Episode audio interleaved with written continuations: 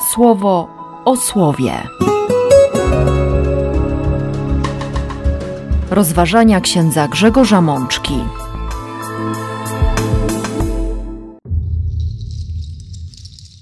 Dwudziesta druga niedziela zwykła, rok. Z mądrości Syracha. Wielu jest wyniosłych i dostojnych, lecz swoje tajemnice objawia łagodnym. Z Psalmu 68. Sprawiedliwi niech się weselą, niech napełnia ich radość przy Bogu, niech się szczęściem rozkoszują.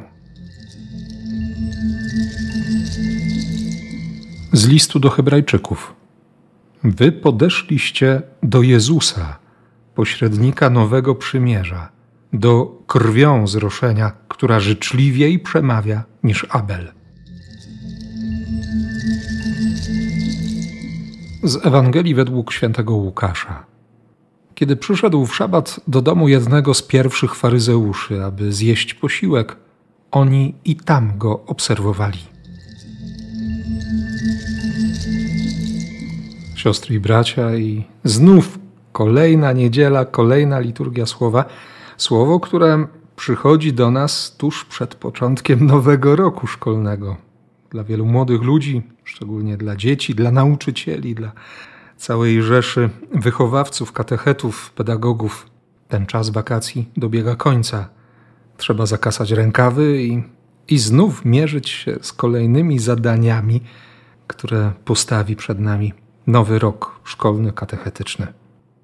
Ale w tym nawale pracy, rozmaitych spotkań, snucia planów na najbliższe miesiące, przychodzi do nas Bóg, który też chce się wypowiedzieć, który chce dać nam wskazówki, który pokazuje, pokazuje swój sposób widzenia świata, swoje spojrzenie, swoją perspektywę, licząc na to, że zwrócimy uwagę na Jego słowa, że uszanujemy reguły dane przez Niego w świecie, który został przez Niego samego stworzony. Dlatego bez zbędnych wstępów wejdźmy najpierw w Księgę Mądrości Syracha. Pięć wersetów wybranych z trzeciego rozdziału Mądrości Syracha jest zachętą skierowaną do człowieka, który chce się uczyć, tak jakby ten tekst był dany rzeczywiście tym, którzy rozpoczynają nowy rok szkolny, nie tylko rzeszy uczniów, ale również nauczycieli, bo doskonale wiemy, że dobrym nauczycielem będzie ten, który nigdy nie wyjdzie z roli ucznia. Co zatem mówi nam Księga Mądrości Syracha? Synu, spełniaj swe czyny z życzliwością, a będziesz lubiany przez człowieka zacnego. Im większy jesteś, tym bardziej się uniżaj, a znajdziesz łaskę u Pana.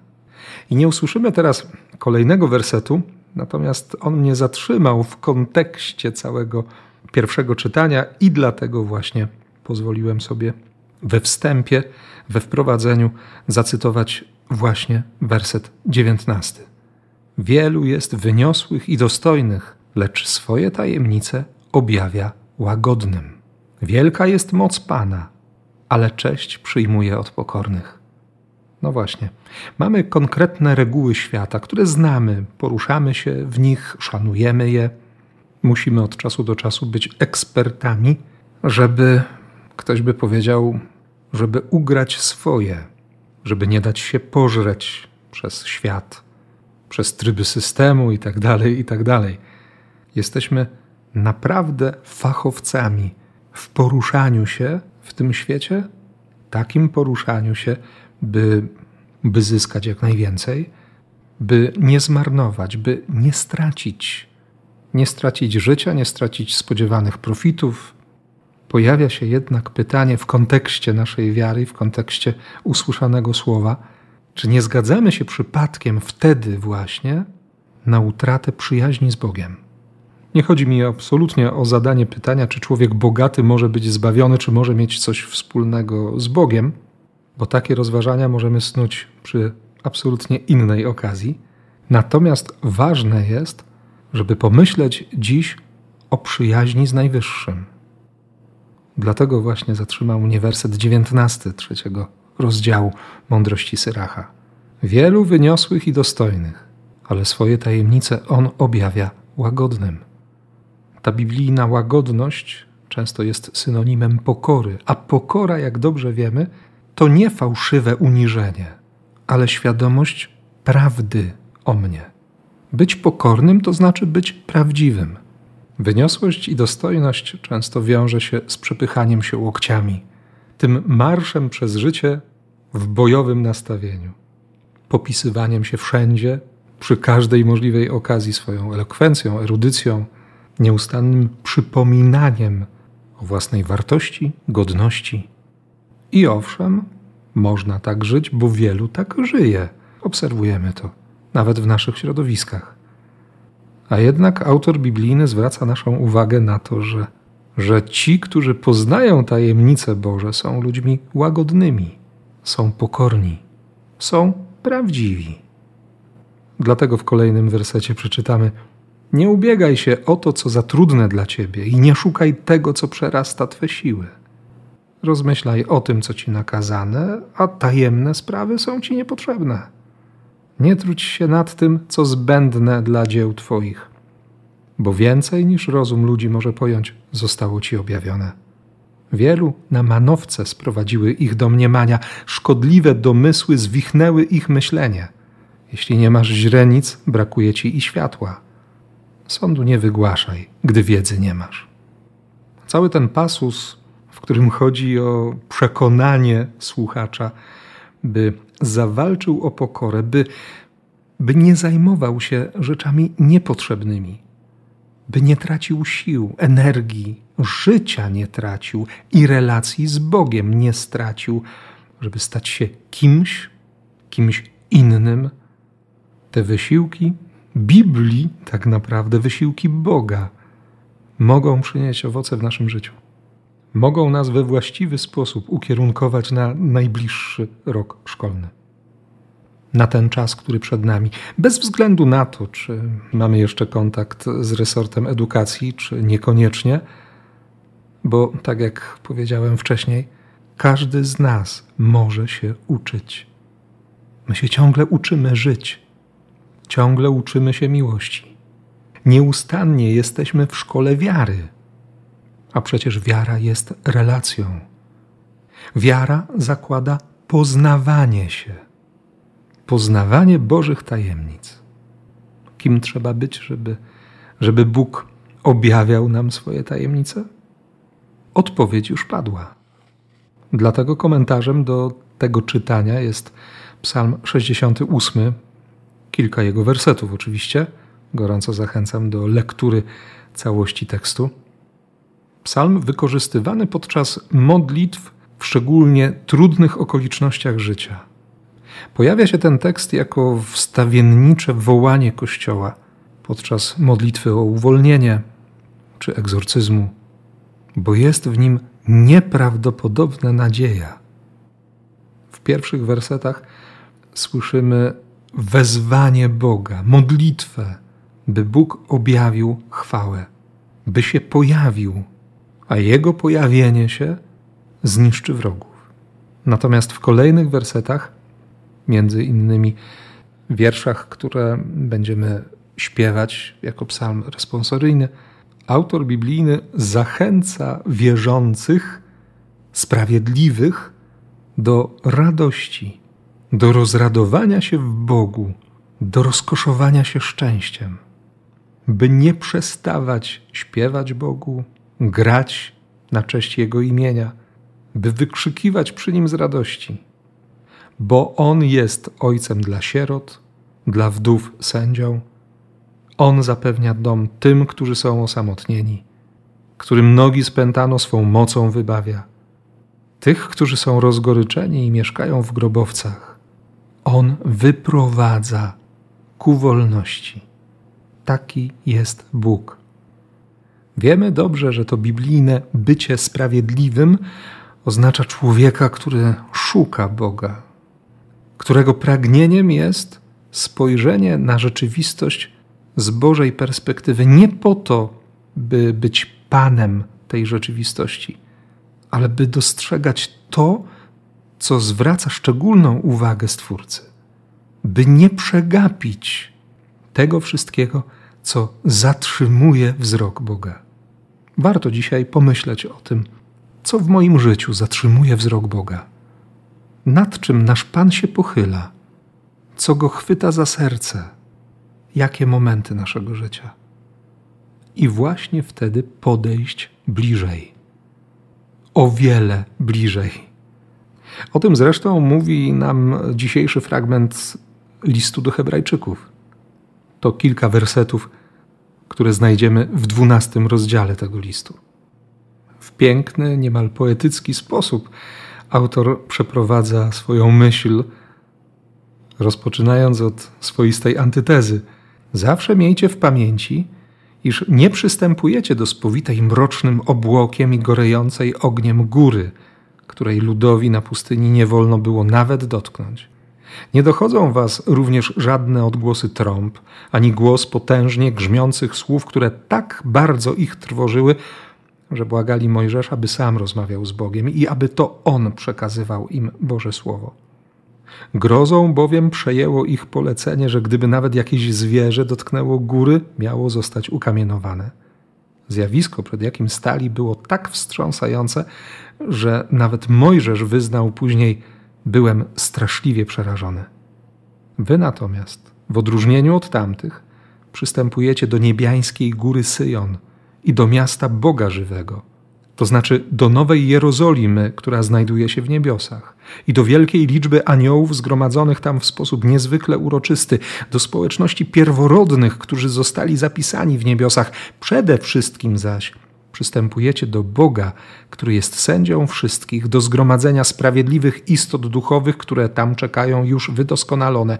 Wchodzicie tam dzięki Jezusowi, który stał się gwarantem nowego przymierza abyście zostali oczyszczeni Jego krwią, która przemawia mocniej niż krew Abla.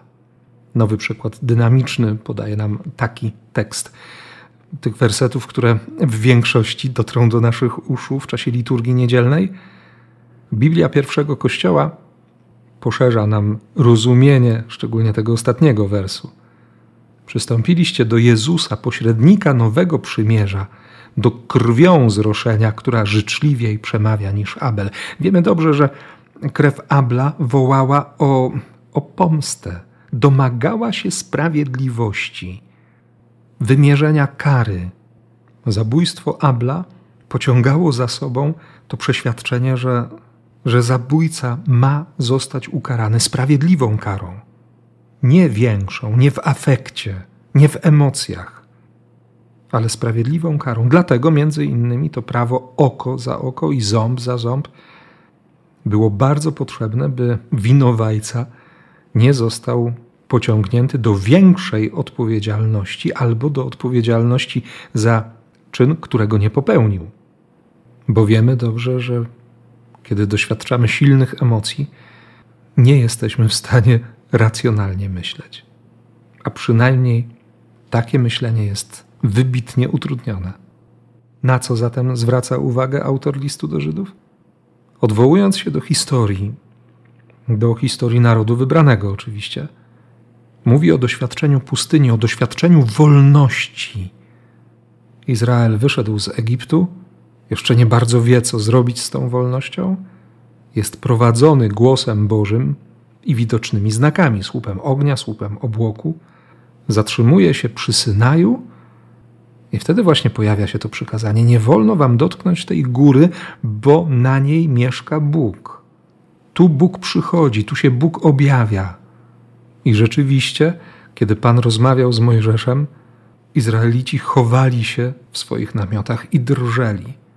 A kiedy Bóg chciał się bezpośrednio odezwać do swojego ludu, naród przyszedł do Mojżesza i poprosił, żeby żeby to on, Mojżesz, rozmawiał z Bogiem, bo oni nie mają takiej relacji. Z jednej strony trudno się dziwić, bo, bo po prostu byli przerażeni tymi wszystkimi strasznymi zjawiskami, które towarzyszyły odezwaniu się Boga, a z drugiej strony, trochę antropomorfizując, jak musiało być przykro Bogu Wszechmogącemu, kiedy Jego lud, Jego naród, który który on wyprowadził z Egiptu, któremu dał wolność. Ten naród nie chciał stanąć naprzeciw swojego Boga, nie chciał słuchać, nie umieli wejść w relacje. Tak było kiedyś, tak było za czasów wyjścia z Egiptu. Ale teraz, kiedy, kiedy przyszedł Jezus, kiedy Jezus otwarł drogę do Ojca, kiedy pokazał, przypomniał, kim jest Bóg, jak bardzo Bogu zależy na każdym człowieku, możemy zupełnie inaczej patrzeć na siebie, możemy w absolutnie inny sposób patrzeć na Boga. Mamy być pewni, mamy być przekonani, że, że On nas uzdolnił do bliskości, do takiej relacji, do takiej wiary, w której moje grzechy, moje przestępstwa nie wywołują w Jezusie chęci zemsty i odpłacenia pięknym za nadobne, ale prowokują go do miłosierdzia. Krew, która przemawia życzliwiej niż krew Abla, a jednocześnie woła mocniej, zagłusza ten jęk i domaganie się sprawiedliwości, bo krzyczy miłosierdziem. To niezwykłe doświadczenie. To, jak mówią niektórzy, naprawdę skandal. Ale, ale czy możemy zmieniać warunki zbawienia, które ustalił Bóg? On nam ofiarował odkupienie. On zapłacił całą cenę. My, kolokwialnie rzecz ujmując, mamy do uregulowania jedynie groszowe sprawy. A nawet w taki sposób nie powinno się mówić, ponieważ te nasze odpowiedzi wiary, poprawa życia, nawrócenie są tak naprawdę reakcją na Jego miłosierdzie.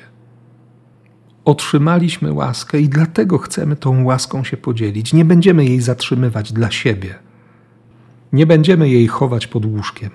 Ta łaska jest światłem, a tego światła potrzebuje świat. Nieustannie.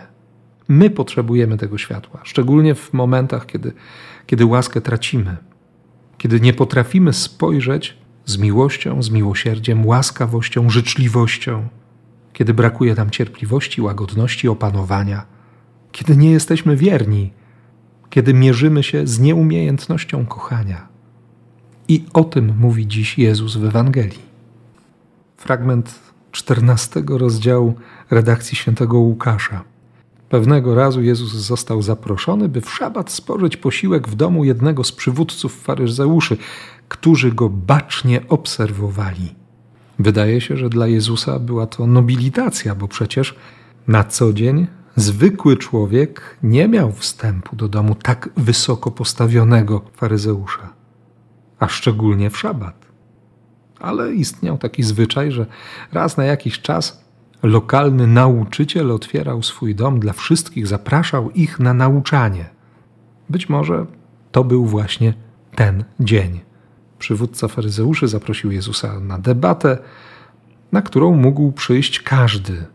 Dlatego między innymi pojawił się w domu faryzeusza człowiek chory.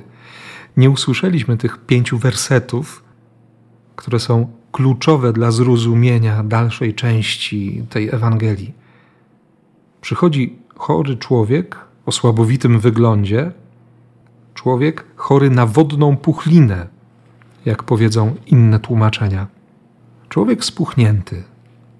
I wtedy Jezus kieruje do znawców prawa i do faryzeuszy obecnych na tej uczcie takie pytanie: czy wolno leczyć ludzi w szabat, czy nie? Oni wszyscy milczą. Dlatego Jezus wziął tego chorego za rękę, uzdrowił go i kazał mu odejść. I nikt nie był w stanie odpowiedzieć na to wydarzenie. Tak jakby nie zauważyli tego cudu, tego zgorszenia również, żeby przypadkiem nie zająć stanowiska. Natomiast zaczęli sobie wybierać najlepsze miejsca. I wtedy Jezus, kontynuując swoją myśl, rozpoczyna wykład z teologii moralnej. Wykład o pokorze, czyli o prawdzie. Kiedy zostaniesz zaproszony, nie pchaj się, by zająć najlepsze miejsce przy stole. Każdy, kto w swym sercu puszy się i nadyma, zostanie poniżony, lecz ten, kto zachowuje skromność i pokorę, zostanie wywyższony. Jeśli chcę być kimś, zapominam o byciu sobą. A jeśli nie jestem sobą, to kim mogę się stać? Perspektywa wyraźnie przerażająca.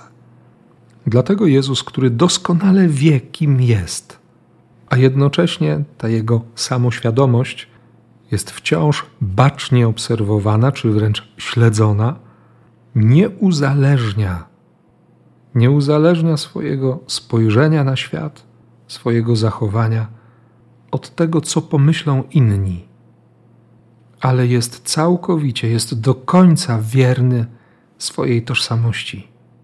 Jest wewnętrznie zjednoczony, zintegrowany.